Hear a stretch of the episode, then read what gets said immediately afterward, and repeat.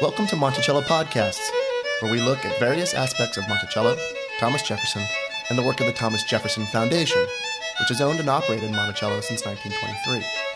I'm Chad Woolerton, Monticello's webmaster. Thomas Jefferson loved trees, and he used them at Monticello for many purposes as ornaments in his landscape, as a source of food and fuel, even as natural fencing. Trees are still a central part of the experience at Monticello, and many of the species Jefferson grew are represented on the grounds. But only a few of the trees believed to have been planted here during Jefferson's lifetime survived into the last half century.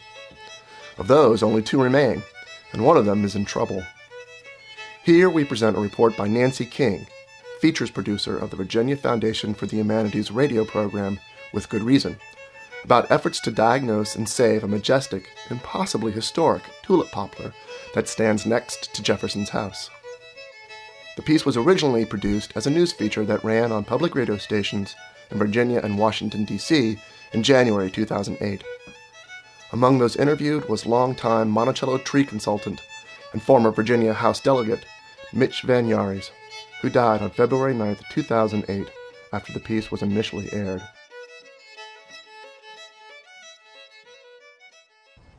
Now that we're all here, good morning. Let me welcome you all to Monticello.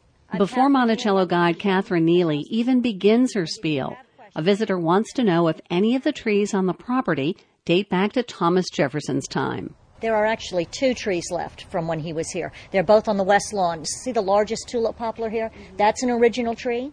And there are those who would dispute the exact age of this tulip poplar. More on that momentarily. But standing beside the tree on a rainy winter day, the director of Gardens and Grounds at Monticello, Peter Hatch, describes it as a grand old specimen. It's about 100 feet tall. It has a trunk circumference of 22 feet. It has a diameter of 7 feet. You kind of look at it as uh, like an arm coming up out of the ground. And then, uh, about 40 feet up the tree, it branches into these five major limbs. They're like fingers. It's almost as if it's a, a tree reaching to the heavens. Because tulip poplars tend to hollow out early in their lives, arborists can't bore into the trunk and count the rings to determine the exact age of this tree. But Hatch says there's good evidence indicating Thomas Jefferson planted it. In Jefferson's garden book on April 16, 1807, he talked about planting a loroodendron uh, next to the southwest shrub circle. And loroodendron probably was liriodendron, which is the genus name for tulip poplar. In, in fact, I don't absolutely know, but I've always considered it an original tree. Monticello's original tree is very old, and now it's under attack. Hatch believes the tree has a root disease called Phytophthora, the same mold that caused the Irish potato famine. In the summer of 2006, um, one small branch, the lower part of the tree, just suddenly uh, wilted and died. And uh, that was the first sign that something was going on with this tree.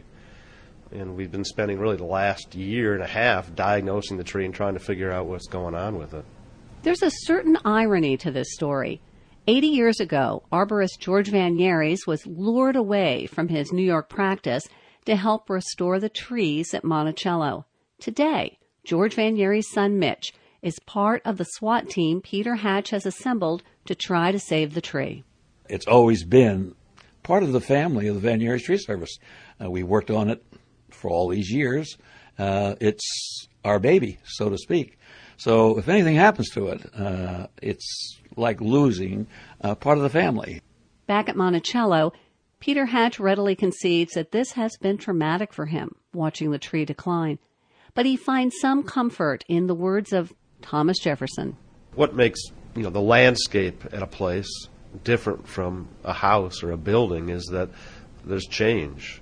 And uh, one thing that characterizes the landscape in the 30 years I've been here at Monticello is that things are always living and dying.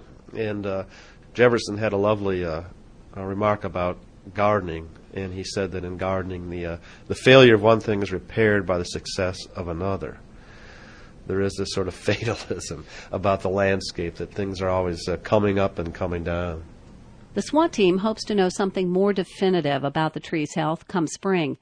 But if this historic tulip poplar succumbs to age or disease, There's a clone growing right now in Oregon to replace it. For VFH Radio at the Virginia Foundation for the Humanities, I'm Nancy King.